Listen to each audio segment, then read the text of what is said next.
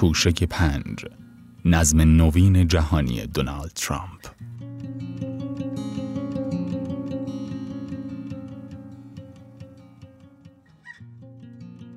پادکست پوشه روایت های مستند از وقایع پر اهمیت.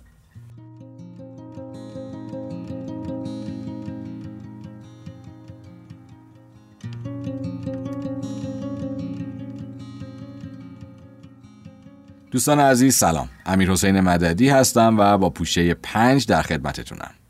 همونجور که می‌دونید من از اعضای تیم شنوتو هم و به تب پادکست پوشه از مبدع شنوتو تولید میشه و در تمام پادکست رو در خدمتتون قرار می‌گیره. در قسمت قبل براتون گفتم که اساس پوشه های 4, 5 و 6 بر اساس یک گزارش خیلی جذاب و پرمخاطب از آدام انتوس روزنامه نگار معروف آمریکایی در مجله معتبر نیویورکره که در شهریور ماه سال 1397 چاپ شده. یعنی تقریبا یک سال پیش این رو هم بگم که امروز یک روز گرم ابتدای مرداد سال 98 فکر کنم 5 مرداد 98 پس تقریبا 11 ماه پیش این مقاله چاپ شده. این گزارش به این پرداخته که دونالد ترامپ برخلاف رؤسای جمهور قبلی ایالات متحده به شدت تحت تاثیر مشاورانش قرار داره که به نوعی توسط لابی اسرائیل در امریکا انتخاب شدن که نتیجه اون شده وضعیت فعلی خاورمیانه. تا اینجا ما متوجه شدیم که روابط اوباما و نتانیاهو در سالهای 2009 تا 2016 دائما در حال خرابتر شدن بود و نتانیاهو با ایجاد فضای ایران حراسی سعی می کرد که تمرکز تیم‌های تخصصی وزارت امور خارجه در امریکا رو در منطقه خاورمیانه به سمت ایران و اتفاقات اطراف اون سوق بده تا در خفا بتونه سیاست‌های کلی خودش و حزب لیکود رو در فلسطین اجرا کنه. قطعا ایشون باید ابزارهای دیگه ای رو هم به خدمت بگیره و حتی باید سعی کنه که برای رسیدن به اهداف نهاییش رئیس جمهور بعد از اوباما رو هم با خودش هماهنگ کنه. در این مسیر کشورهای دیگه هم با نتانیاهو همراه شدند که امارات و عربستان از اون جملند و اصطلاحا در ادبیات دیپلماتیک دنیا به اونها مثلث بی گفته میشه. در پوشه پنج به ادامه همین گزارش می‌پردازیم. بخش چهار. تمرکز روی آینده.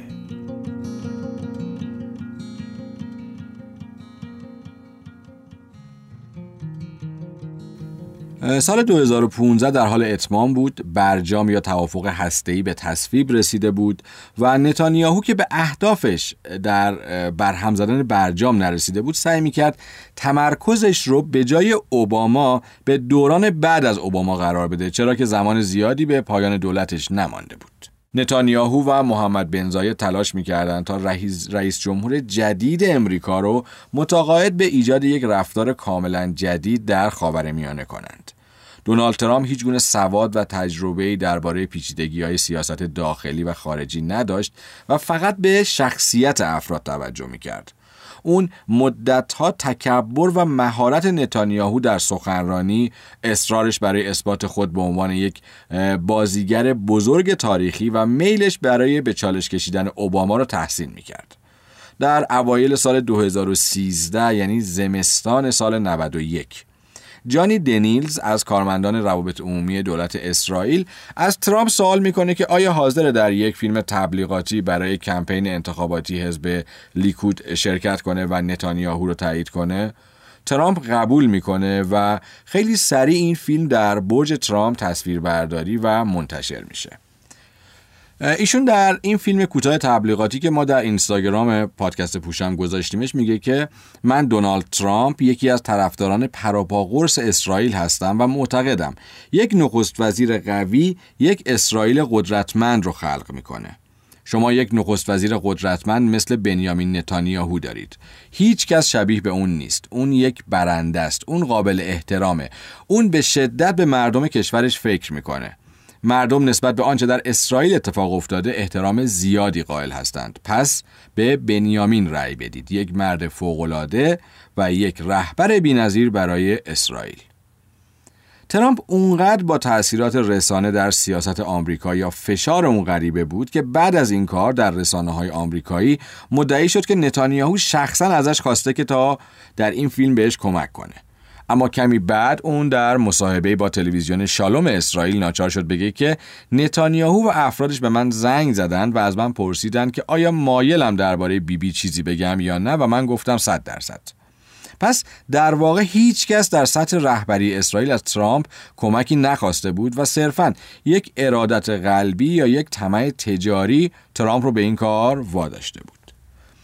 اسرائیلیا ابتدا مطمئن نبودند که باید کاندیداتوری ترامپ رو جدی بگیرن یا نه. علیرغم نقش جرد کوشنر به عنوان یک واسطه، رابطه ترامپ با نتانیاهو در طول کمپین های تبلیغاتی اون شروع خیلی بدی داشت. داستان اینجوری بود که در یکی از سخنرانی ها در ویرجینیا در دوی دسامبر 2015 ترامپ میگه که به زودی به اسرائیل میرم و با بیبی نیتانیاهو دیدار می‌کنم. کوشنر هم زمینه را برای سفر پدر خانومش در ماه آیندهش به اسرائیل و دیدار با نخست وزیر اسرائیل مهیا کرده بود. اما این برنامه چند روز بعدش به هم می‌خوره. یعنی وقتی که ترامپ کاملا نسنجیده در مورد خاور میانه و به خصوص اعراب مسلمان اسرائیل صحبت می‌کنه. اظهارات ترامپ با وعده های نتانیاهو که در آخرین روزهای کمپین انتخاب دوبارش به رای دهنده های عرب فلسطینی پیشنهاد داده بود کاملا متناقض بود. به همین دلیل نتانیاهو در داخل اسرائیل به شدت مورد انتقاد قرار می‌گیره تا در حدی که دفتر نتانیاهو بیانیه‌ای صادر می‌کنه و میگه که نخست وزیر نخست وزیر نتانیاهو اظهارات اخیر ترامپ درباره مسلمانان رو رد می‌کنه. به گفته یکی از دوستای کوشنر این موزگیری و بیانی اصلا به مزاق ترامپ خوش نمیاد. ترامپ بلافاصله در توییترش توییت می‌کنه که من سفر به اسرائیل و دیدارم با نتانیاهو رو به تاریخ به تاریخی موکول می‌کنم که رئیس جمهور آمریکا بشم. و در این توییت نتانیاهو رو هم منشن می‌کنه.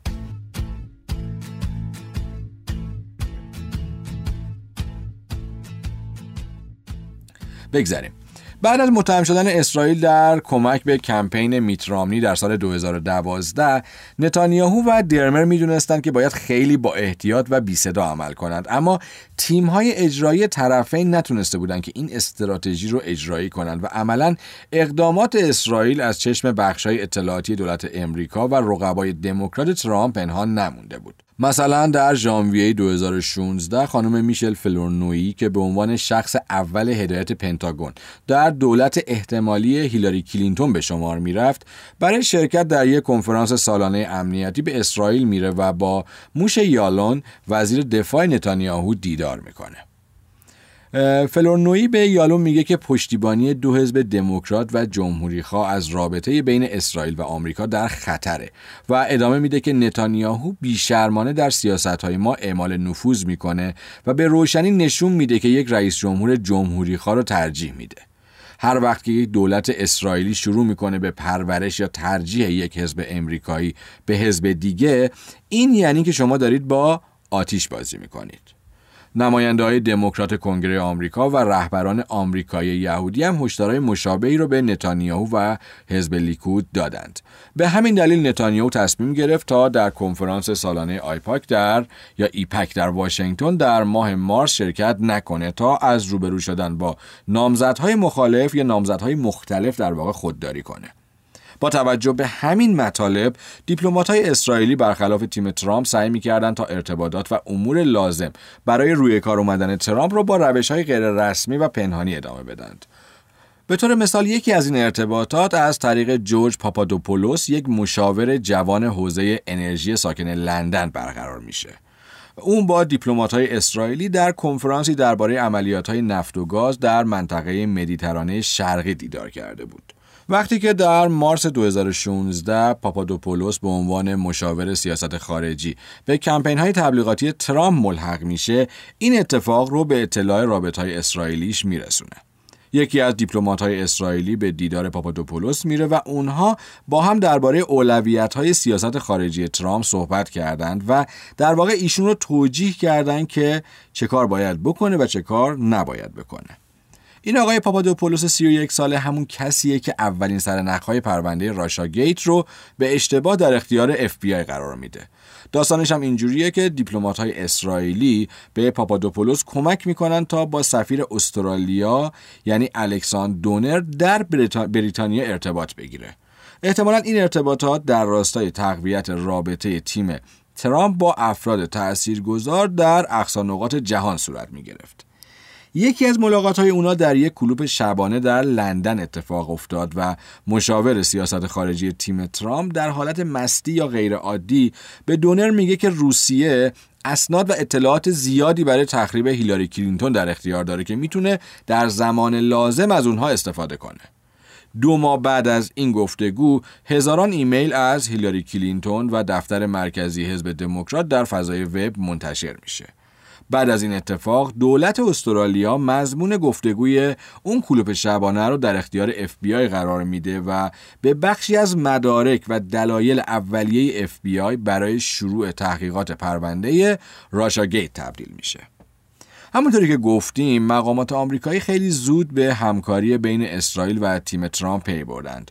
دولت های خارجی همگی پیروزی خانم هیلاری کلینتون در انتخابات رو پیش بینی کرده بودند. اما یک مقام سابق آمریکایی به انتوس گفته بود که اسرائیلیا اصلا این نظر رو نداشتن. اونا با افراد ترامپ با انرژی خیلی بالایی کار می‌کردند بدون توجه به اینکه دیگران اصلا اونها رو جدی نمی‌گیرند. اسرائیلیا تیم ترامپ رو از درون میشناختند. تا قبل از پایان کمپین تبلیغاتی ترامپ اسرائیلیا به یک درک روشن از مشاورای خارجی کوشنر و ترامپ و مواضعشون درباره موضوعات سیاسی و اینکه چقدر اطلاعاتشون درباره این موضوعات به خصوص درباره مسئله فلسطین کمه رسیده بودند. اما اسرائیلیا برای تمام اینا نقشه کشیده بودند و مطمئن بودند که می‌تونن اولویت های خودشون رو پیش ببرند. تمرکز اصلی نتانیاهو خدشه وارد کردن به توافق هسته ایران و هدایت آمریکا به سمت یک موضع تندتر بر علیه تهران بود. یکی دیگه از موارد فهرست آرزوهای نتانیاهو انتقال سفارت آمریکا از تلاویب به بیت المقدس بود چیزی که مورد علاقه راستگراترین حامیان ترامپ و نتانیاهو هم بود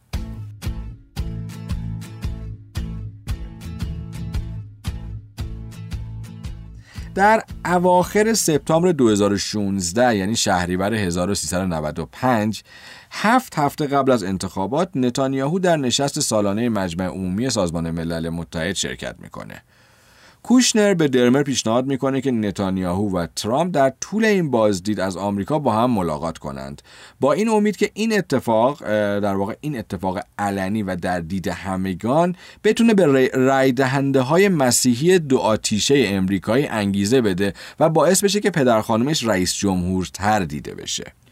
ظاهرا در اون زمان کوشنر به شوخی به ترامپ گفته بود که فکر می‌کنه نتانیاهو تنها سیاست مداریه که می‌تونه اون رو در رقابت برای نامزدی حزب جمهوری خواه به چالش بکشه. چرا که نتانیاهو از محبوبیت بسیار زیادی در نزد مسیحیان دو آتیشه برخوردار بود. درمر گفتش که این دیدار اقدام مهمی برای تثبیت یک ارتباط شخصی قوی بین رهبران و از بین بردن هر گونه سوء تفاهم قبلیه پس احتمال اینکه این اتفاق یا این دیدار شکل بگیره هست.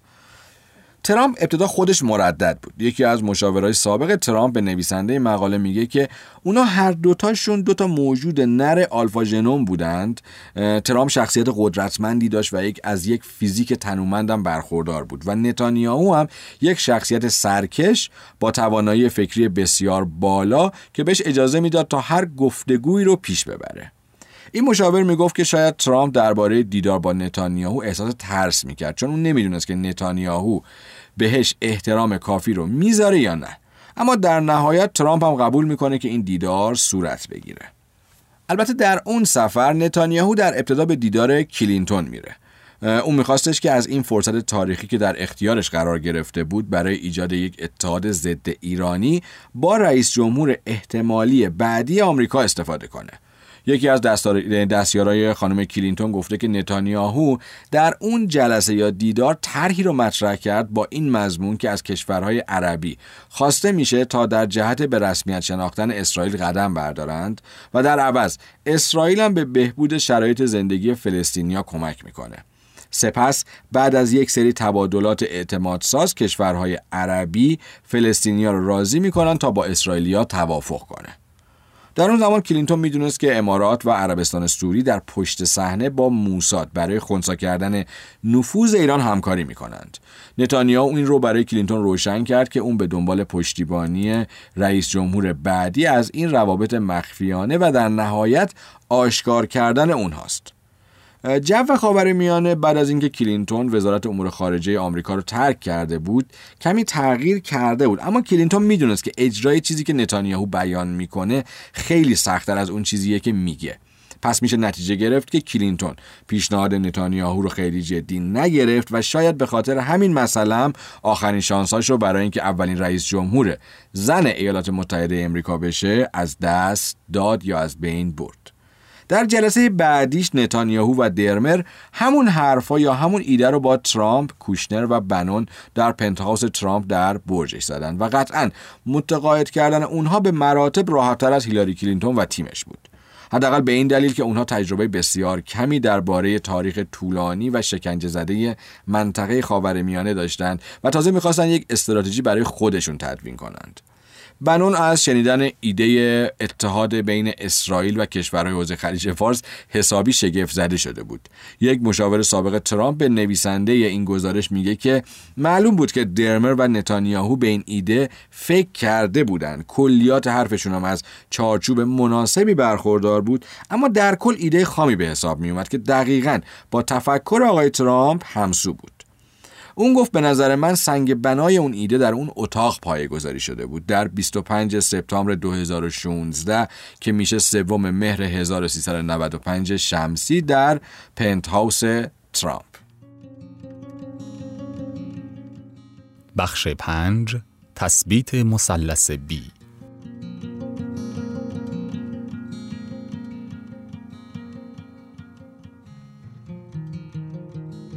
محمد بن زاید به اندازه اسرائیلیا مصمم بود تا جای پایش رو پیش ترامپ محکم کنه.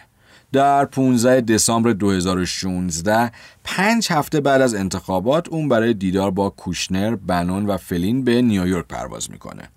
اونا محتاطانه به جای برج ترامپ با هم در یک هتل دیدار می‌کنن جایی که همیشه گزارشگرا و عکاسای خبری در لابیش پرسه می‌زنند. البته کاخ سفید و اوباما از این دیدار زودتر مطلع شدند ظاهرا مقامات گمرکی امارات به اشتباه نام محمد بن زاید رو به عنوان مسافر در یک پرواز خصوصی به امریکا ثبت کرده بودند. محمد بن زاید می‌خواست مشاوران ترامپ بدونن که اون و همتاش در واقع محمد بن سلمان در عربستان سعودی خود رو متعهد به همکاری با دولتش برای خونسا کردن نفوذ ایران می‌دونند. بعدا شرکت کننده های این دیدار گفتند که پیام محمد بن زاید یعنی اینکه مشکل ایرانه نه اسرائیل. و این مسئله همسو با نظر نتانیاهو بود. ظاهرا در این جلسه بنون به اوتایبه گفتش که این یکی از شفافترین و بهترین جلساتی بود که من در اون شرکت کرده بودم. در حالی که محمد بن زاید این رو برای مشاوران ترامپ روشن کرد که ایران اولویت اصلیشونه اما تلاش برای حل مناقشه فلسطین برای داشتن یک رابطه بازتر با اسرائیل هم برای اونها الزامیه. خب بذارین سریع بریم حدود هفت ماه بعد در می 2017 یا اردیبهشت 1396 وقتی که ترامپ به دیدار سران عرب در ریاض میره.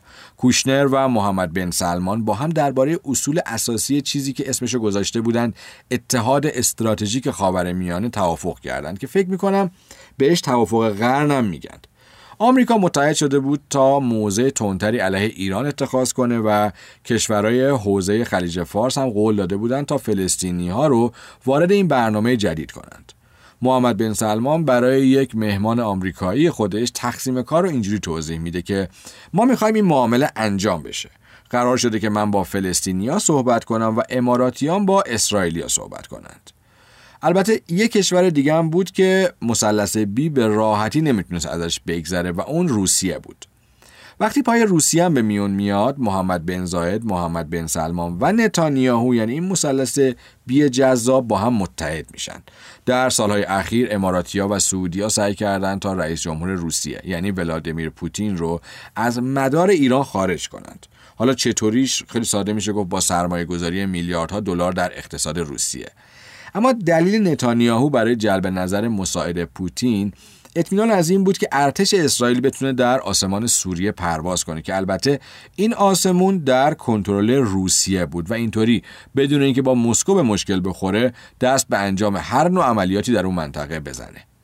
نتانیاهو می‌دونست که پوتین می‌تونه کاری کنه تا ایران نیروهاش رو از سوریه خارج کنه.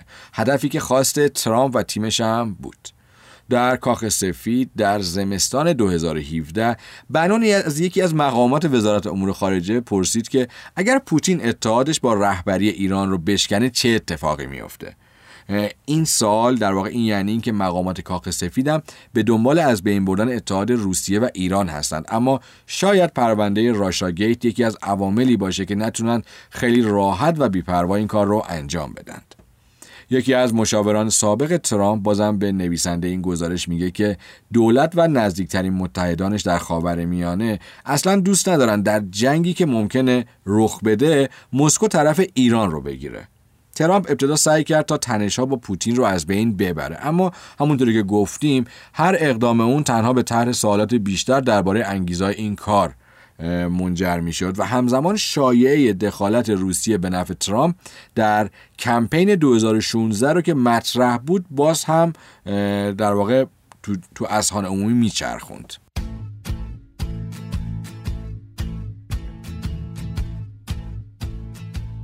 محمد بن زاید که از جهات زیادی محوری ترین بازیگر عربی در این درام استراتژیک بود متعدها می‌شد که به وسیله شبکه مرموزی از مشاورای نیمه وقت که کارچاخکنها و افراد معتمدش بودند محاصره شده بود که اونها هم از رهبران ایران متنفر بودند. در اواخر 2016 و اوایل 2017 در حلقه محمد بن زاید چه افتاده بود که کارزار جدیدی برای خونسا کردن نفوذ ایران شروع شده. برخی از اونها حتی مشتاق بودن که مشاوره و خدمات خودشون رو به این کارزار جدید ارائه بدند. درست قبل از مراسم تحلیف ترامپ یکی از مشاوران محمد بن زائد به نام جورج نادر ترتیب یک ملاقات رو در تفرجگاه شاهزاده در جزیره سیشل میده که افراد مهمی در اون شرکت داشتند. ظاهرا در اون روز بجز بن زاید و جورج نادر اریک پرینس مؤسس شرکت امنیتی بلک واتر از شرکای تجاری استیو بنون و برادر خانم بتسی دواس وزیر آموزش عالی آمریکا در دولت دونالد ترامپ و کریل دیمیتریوف مدیر صندوق ثروت روسیه که یکی از نزدیکان پوتین به حساب میادم حضور داشتند. الان لازمه که کمی جورج نادر رو بهتون معرفی کنم. جورج نادر یک تاجر لبنانی آمریکاییه که اسمش در پرونده راشاگیت هم دیده شده و حتی ازش بازجویی هم شده. نام نادر بیشتر از سه دهه است که در دنیای دیپلماسی بین المللی شنیده میشه. ولی وقتی به انگلیسی گوگلش می‌کنیم علاوه بر فعالیت های سیاسیش ظاهرا یک یا چند پرونده جنسی هم داره. اون یکی از مذاکره کننده های پشت پرده با سوریه در زمان دولت بیل کلینتون بود. سپس خودش رو به عنوان مشاور به حکومت امارات متحده عربی و بعد عربستان نزدیک می‌کنه. در زمان کمپین های انتخاباتی ترامپ نقش واسطه این دو کشور عربی رو برای تزریق کمک های مالی به تیم ترامپ بازی می‌کنه و طبق گزارشی که به تازگی در نیویورک تایمز منتشر شده نادر در اوت 2016 یعنی تقریبا مرداد 1395 شمسی با پسر ارشد دونالد ترامپ ملاقاتی انجام میده و پیام این دو کشور عربی رو بهشون میرسونه.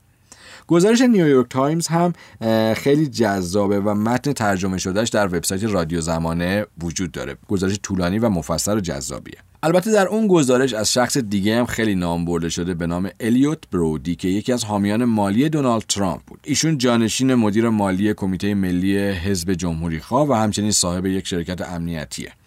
ظاهرا جورج نادر برودی رو با امید انعقاد قراردادهایی با ارزش یک میلیارد دلار بین شرکتش و عربستان و امارات مطیع کرده بود یا تطمیع کرده بود. حتی در جای یک نقل قول چاپلوسانه ازش موجوده با این مضمون که شما چقدر خوب می‌تونید رئیس جمهور امریکا یا در رئیس جمهور رو مهار یا مدیریت کنید. ظاهرا تغییر رکس تیلرسون وزیر امور خارجه قبلی امریکا و جایگزینیش با مایک پومپئو هم یکی از دستاوردهای نفوذ جورج نادر در کاخ سفید بوده. یکی از خواستهای بنزایت که هنوز احتمالا توسط جورج نادر اجرایی نشده یک دیدار خصوصی و غیر رسمی با دونالد ترامپ که حالا یا هنوز اجرا نشده یا اخبارش به بیرون درز نکرده. برگردیم به سیشل. قطعا قطعا آدام انتوس هم خیلی از موضوع گفتگوی اونجا خبری نداشته به جز یک مورد که فکر می‌کنه سرمنشأ پیشنهاد از جزیره سیشل نشأت می‌گیره. یک پیمانکار در امور امنیتی برنامه‌ای برای استفاده از سلاح‌های سایبری نصب شده. درون زیرساخت‌های حیاتی ایران از جمله بازار بورس این کشور رو به دونالد ترامپ ارائه میده که هدف از این برنامه خرابکاری اقتصادی و ایجاد هرج و مرج سیاسیه. هنوز معلوم نیست که این پیمانکار به صورت آزاد این طرح رو پیشنهاد داده یا از طرف اماراتیا، سعودیا یا حتی اسرائیلیا وارد این مذاکره شده. اصلا یا در واقع اصلا امکان پذیر هست یه چنین چیزی یا نه که حالا موضوع این پادکست نیست. اما این نشست در سیشل ظاهرا در ادامه نشست دیگه‌ای که در یک قایق تفریح در دریای سرخ شکل گرفته بود. در اون قایق تفریحی با محوریت جورج نادر، محمد بن سلمان، محمد بن زاید، ملک سلمان ولیعهد بحرین، ملک عبدالله پادشاه اردن و ژنرال عبدالفتاح السیسی رئیس جمهور مصر در واقع برگزار میشه. جورج نادر در این نشست پیشنهاد تشکیل یک گروه منطقه‌ای منتخب متشکل از نماینده های همون شش کشور عربی رو مطرح می‌کنه که می‌تونن جایگزین شورای همکاری خلیج فارس و اتحادیه عرب بشند. این نشست کی بود در سال 2015 یعنی در زمانی که باراک اوباما هنوز رئیس جمهور بود برجام یا تصویب شده بود یا در حال تصویب بود و خیلی جالبه که طبق اسناد هدف جورج نادر دور کردن قطر، ترکیه و ایران از همین کشور است.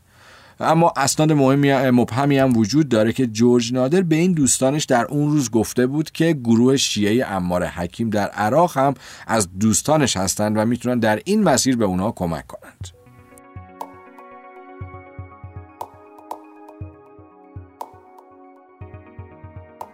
خب دوستان من تا یه استراحتی بکنیم من اسپانسر این اپیزود از پادکست پوشه رو بهتون معرفی کنم. حامی مالی ما در این اپیزود مجموعه به نام کاغذگری تهران که اولین استدیو ساخت کاغذهای دستساز تو ایران و منطقه است و از سال 1390 کار خودش شروع کرده.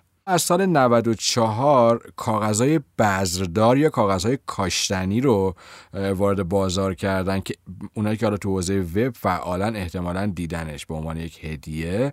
ولی واقعا زیباست. فرض کنید هدایایی که می‌تونن مهموناتون از شما دریافت کنن اونا رو بکارن و یه محصولی سبز بشه و همیشه به یادتون باشند.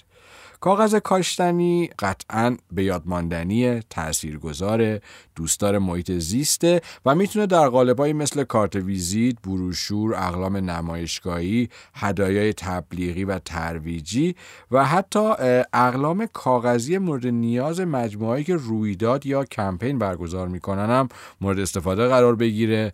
جاش قطعا تو هتل های ما خیلی خالیه چون فوق العاده چیز جذابیه و خیلی خیلی ازشون ممنونیم که این اپیزود از پادکست پوشه رو حمایت کرده توی سوشیال یا روی فضای وب. اگر کاغذگری تهران رو سرچ کنید حتما بهش می‌رسید. فکر می‌کنم happinesspapered.com آدرس وبسایتشون هست. دمشون گرم و براشون آرزوی موفقیت می‌کنم. از شما اگر توضیحاتم طولانی بود عذرخواهی می‌کنم. بریم و ادامه ماجرا.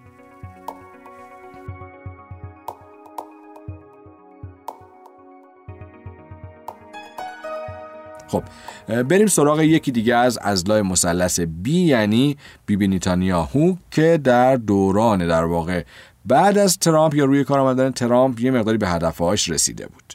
همونجوری که قبلا هم گفتیم اون می‌خواست تا از دولت جدید آمریکا برای ایجاد یک اتحاد استراتژیک خاور میانه علیه ایران بهره برداری کنه.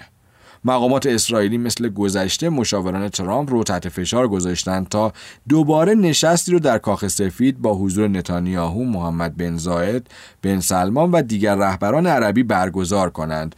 وقتی که آمریکایی‌ها این بار هم این ایده رو با رهبران سعودی و اماراتی در میون گذاشتن باز هم پاسخشون منفی بود. همونطوری که اوباما و تیمش هم این کار رو انجام داده بودند و بعدش فهمیدند متقاعد کردن رهبرهای کشورهای حوزه خلیج فارس برای دیدار علنی با نتانیاهو علیرغم نزدیک شدن منافعشون در سالهای اخیر کار آسونی نیست. این بار هم مقامات اسرائیلی به ناچار از ایده خودشون عقب نشینی کردند و به همتایان آمریکاییشون گفتن که نتانیاهو نگرانی های این دوستان رو درک می‌کنه. در واقع رهبران کشورهای حوزه خلیج فارس بهترین فرصت هستند الان برای اسرائیل که بعد از سالها برای پذیرفته شدن در منطقه می‌تونه ازشون استفاده کنه. در نتیجه تنها چیزی که نتانیاهو نمی‌خواست یا نمی‌خواد اینه که به خاطر یک عکس دست جمعی با اون مردم اونها بر علیهشون انقلاب کنن یا در واقع انقلاب هایی در کشورهای عربی دوباره رخ بده. بخش ششم پدرخوانده.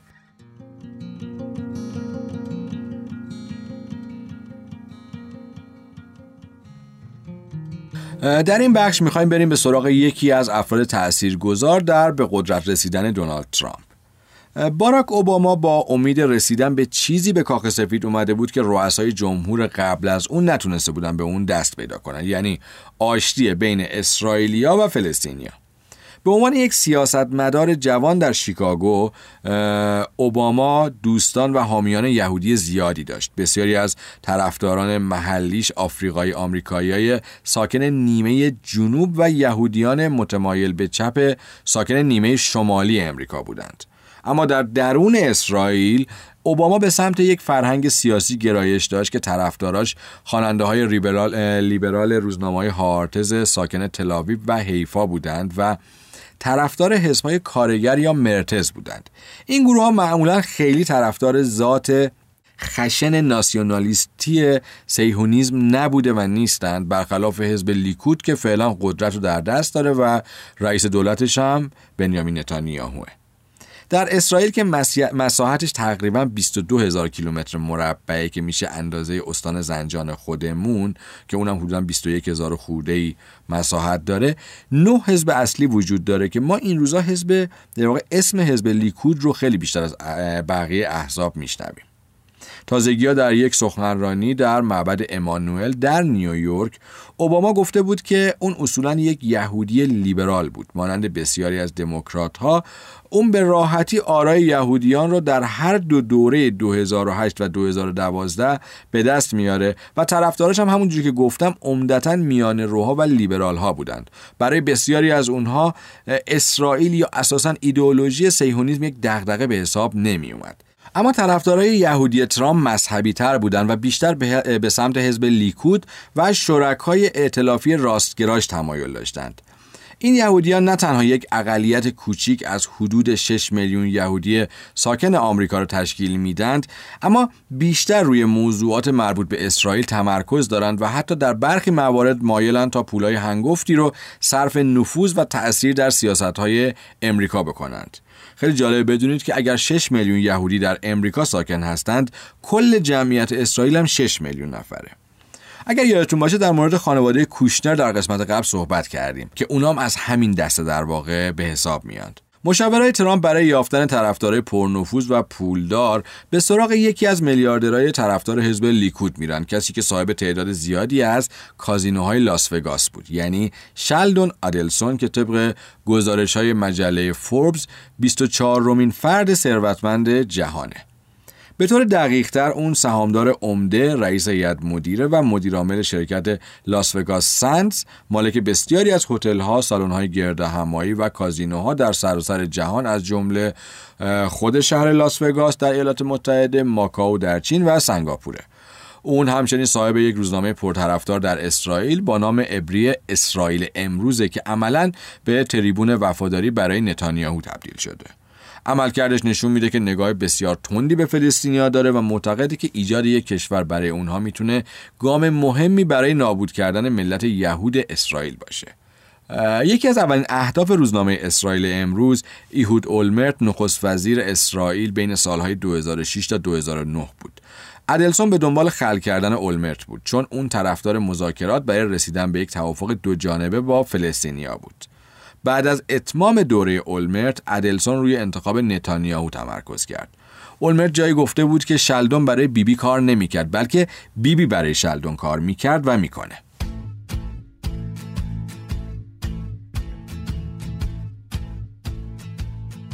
اون در اظهار نظری در اکتبر 2013 میلادی در میزگردی در دانشگاه یشیوا گفته بود که به باور اون برای وادار کردن ایران به توقف برنامه هسته‌ایش رئیس جمهور آمریکا باید به ارتش دستور بده که یک بمب هسته‌ای رو بر روی کویر ایران بندازن یا منفجر کنند سپس به رئیس جمهور ایران تلفن بزنه و بگه که اون بمب رو دیدی؟ بمب اتمی بعدی در تهران فرود میاد. اگر بر موضع سرسختانه خودتون پافشاره کنید ایران به طور کلی محو میشه. این اظهار نظر ادلسون باعث واکنش آقای خامنه ای رهبر جمهوری اسلامی میشه و در یک سخنرانی عمومی به مقامات آمریکایی در همون بره زمانی توصیه می‌کنه که به دهان این افراد یاوهگو بزنن و دهان آنها را خرد کنند. ادلسون تقریبا به اندازه آمریکا در سیاست های انتخاباتی اسرائیل هم نفوذ داشت. هیچ کاندیدای جمهوری خواهی نمی‌تونه به راحتی ادلسون رو نادیده بگیره. در واقع هیچ کاندیدایی در ریاست جمهوری امریکا نمی‌تونه ایشون رو ندیده بگیره. از نظر ادلسون یا ادلسون باراک اوباما دشمن اسرائیل بود و در انتخابات 2012 او و همسرش میریام حداقل 93 میلیون دلار به گروه های حامی جی او پی کمک کردند. مقامات در آمریکا و اسرائیل می‌گفتند که اونها از رهبران یهودی آمریکا شنیده بودند که ادلسون قسم خورده تا هر چقدر که لازمه برای جلوگیری از رسیدن اوباما به توافق صلح با فلسطینیا هزینه کنه. در دسامبر 2015 ترامپ در یک گرد همایی در واشنگتن سخنرانی می‌کنه که توسط ائتلاف یهودیان جمهوری خواه برگزار شده بود و حامی مالی اصلی اون گروه یا اون اتاق فکر همین جناب آقای ادلسون بودند که خودشون هم ظاهرا در این نشست حضور داشتند در اون گرد همایی طرفدارای وفادار جمهوری خواه حزب لیکود متوجه شدند که عملکرد ترامپ فاقد ثباته اون در ابتدای حرفاش به جب بوش حمله کرد و گفت که اون 100 درصد در کنترل سرمایه‌دارهاییه یا در, سرم... در کنترل سرمایه‌دارهایی بود که مبالغ هنگفتی پول به کمپینش دادند. ترامپ به اون گروه گفته شما می‌خواهید سیاست مدارانتون رو کنترل کنید. عیبی نداره اما من به پول شما نیازی ندارم. در طول ادامه جلسه و در بخش پرسش و پاسخهای کوتاه متیو بروکس مدیر اجرایی ائتلاف یهودیان از ترامپ می‌پرسه که چطور می‌تونه یا چطور می‌خواد با مذاکرات بین اسرائیلیا و فلسطینیا برخورد کنه ترامپ خودش رو یک فرد بیطرف معرفی می‌کنه و میگه که علاقه من به اینه که هرچه سریعتر اسرائیلیا و فلسطینیا به این مناقشه پایان بدند. اون گفت بالاخره دو طرف باید برای رسیدن به توافق فداکاری کنند. بروکس ترامپ رو تحت فشار قرار میده و می‌پرسه که حداقل می‌تونم سعی کنم شما رو در بیت المقدس به عنوان پایتخت تقسیم نشده اسرائیل تصور کنم. شما از چنین موضعی پشتیبانی می‌کنید؟ ترامپ در جواب میگه که من می‌خوام تا دیدار با بیبی بی صبر کنم. بعد از این جمله افراد یا حاضرین شروع می‌کنن به هو کردن ترامپ و ترامپ عصبانی میشه و میگه که این آدمای عاقل کیان که هو می‌کنن منو؟ شما با این رفتار به جایی نمی‌رسید. شما باید صبر کنید وارد بشید دست به کار بشید و به, زیبایی کار کار درست رو انجام بدید تا همه راضی بشند. نگرانش نباشید. من کاری می‌کنم که شما راضی باشید. تا اون زمان از نظر ادلسون ترامپ چیزی جز یک آدم لافزن نبود. بعد از اون گرده همایی ترامپ و ادلسون دو بار دیگه با هم دیدار داشتن. یه بار در لاس وگاس و بعد در نیویورک. ترامپ و مشاوراش فکر می‌کردن که ادلسون از مارکو روبیو طرفداری می‌کنه که ایشون هم از سناتورهای جمهوری خواه بود و از ایالت فلوریدا قصد ورود به انتخابات ریاست جمهوری 2016 رو داشت. اما در همون مراحل اولیه شکست خورد. هدف اونا در نشست نیویورک در واقع نشست دوم این بود که به ادلسون هشدارهای لازمه رو بدند. یکی از مقامات ارشد دونالد ترامپ گفته که پیام این جلسه به ادلسون ساده بود. اگر مخالف ما باشی تنها کلی پول تلف کردی و با این کارت فقط به دموکرات ها کمک کردی. به اینجا که می‌رسیم می‌بینیم غیر از سیاست خارجه در بخش های از کمپین های تبلیغاتی تیم ترامپ به شدت اگریسیو و هدفمند عمل می‌کنه و این کاملا مشخصی که کجاها مسلط بودن به وظایفی که بعد انجام می‌دادن و کجاها کاملا ناآشنا. برگردیم به بحثمون. در می 2016 بعد از اینکه معلوم میشه که ترامپ برنده نامزدی حزب جمهوری خواست ادلسون اون رو تایید می‌کنه. اما اون به اطلاع ترامپ میرسونه که از اون تعهدی می‌خواد مبنی بر اینکه آمریکا سفارت خودش رو از تلاویو به بیت المقدس منتقل می‌کنه. این خواسته خیلی زیادی بود. چرا که تا سالها مذاکره کننده های فلسطینی، اسرائیلی و آمریکایی بر سر ایجاد یک کشور فلسطینی مذاکره کرده بودند که پایتختش حداقل شامل بخشی از بیت المقدس شرقی می‌شد. ادلسون می‌خواست که موضوع تقسیم پایتخت بالکل از روی میز برداشته بشه. یکی از افراد نزدیک به ترامپ به آدام انتوس گفته که این تنها خواسته و رویای اون مرد در اون لحظات بود. در تابستان 2016 و در یکی از نشست های درون حزبی آرای ترامپ بررسی میشه و متوجه میشن که در نظرسنجی ملی آرای ترامپ یه مقداری داره افت می‌کنه. افراد کمپینش نگران میشن که تشکیلات جمهوری خواه حمایتش دارن از ترامپ قطع می‌کنن. پس ترامپ مجبور میشه دوباره دیداری رو با ادلسون داشته باشه. اون دیدار اینجوری بوده که ادلسون با ترامپ کوشنر و بنون در نیویورک دیدار می‌کنند ادلسون دوباره درباره جابجایی سفارت می‌پرسه و بنون در اون جلسه میگه که ما باید ابتدا این انتخابات رو ببریم. اگر نبریم باید جابجایی سفارت رو کلا فراموش کنید. بعدا ادلسون به دوستاش گفته بود که از ترامپ در اون جلسه تعهد گرفته که در صورت پیروزی در انتخابات خبر جابجایی سفارت رو در اولین روز حضورش در کاخ سفید اعلام کنه. مدت کوتاهی بعد از اون دیدار شلدون و میریام ادلسون شروع کردن به نوشتن چک برای پشتیبانی از کمپین های تبلیغاتی ترامپ.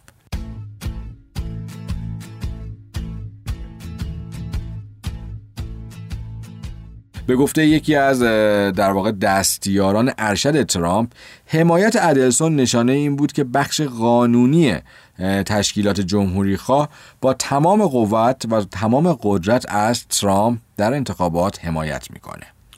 بعد از پیروزی ترامپ بنان شروع می‌کنه به یادآوری پروژه روز اول اون یعنی لیستی از فعالیت های اجرایی که ترامپ قصد داشت در مراسم تحلیفش انجام بده. در رأس این لیست یک فرمان اجرایی برای انتقال سفارت امریکا به بیت المقدس قرار داشت.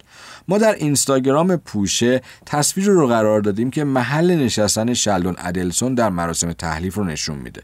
بعد نیست نگاهی بهش بندازید. ظاهرا آدم خیلی تاثیرگذار و از این آدمایی که خیلی تو جلو دوربینا قرار نمی‌گیره.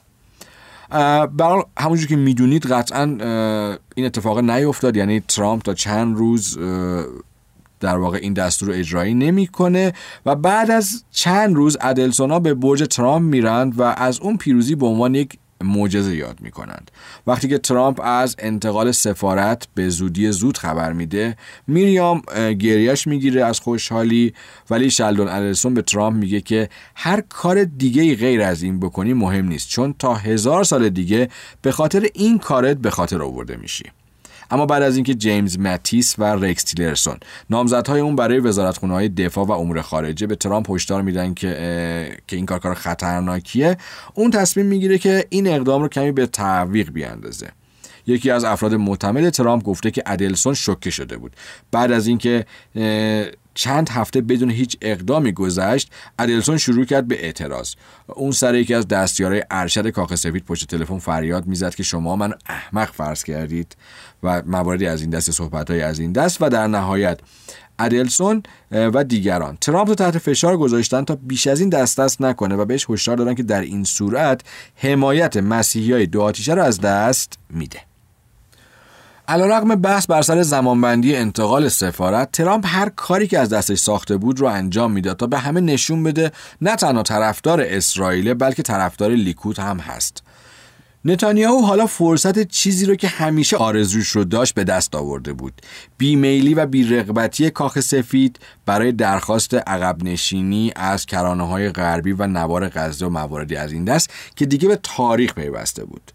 دو روز بعد از مراسم تحلیف ترامپ تماس تلفنی از نتانیاهو دریافت می‌کنه. وقتی که نتانیاهو تلفن رو قطع می‌کنه به سختی می‌تونست هیجان خودش رو کنترل کنه. یکی از دستیاراش در این باره میگه که اون مثل کودکی رفتار می‌کرد که انگار بهترین کادوی تولدی که می‌تونسته رو دریافت کرده.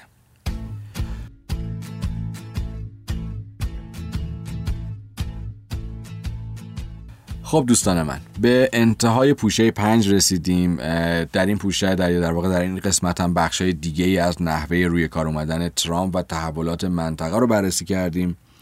بعد از انتشار اپیزود یا قسمت قبلی برخی برام پیام گذاشتن که شاید من دچار نوعی تعصب غیر منطقی به کشورمون هستم. اما واقعیتش اینه که در مواجهه با ترامپ که سمبل کارهای خلق و است واقعا نمیشه آدم علیرغم انتقاداتی که به روش اداره کشورش هم داره سکوت کنه از پوریا آسترکی عزیز، هورا وکیلی، پوریا عالمی، دکتر نازمی و از سایر دوستایی که بهم کمک کردن تا پادکست پوشه بیشتر شنیده بشه واقعا سپاس گذارم. یه بار دیگه از سعید کلاتی عزیز مترجم اصلی این گزارشم بی نهایت سپاس گذارم. تا پوشه بعد که حدودا دو هفته دیگه منتشر میشه و به بخش های انتهایی و هیجان انگیز این گزارش می‌پردازه همه شما رو به خدای بزرگ میسپارم. خدا نگهدار.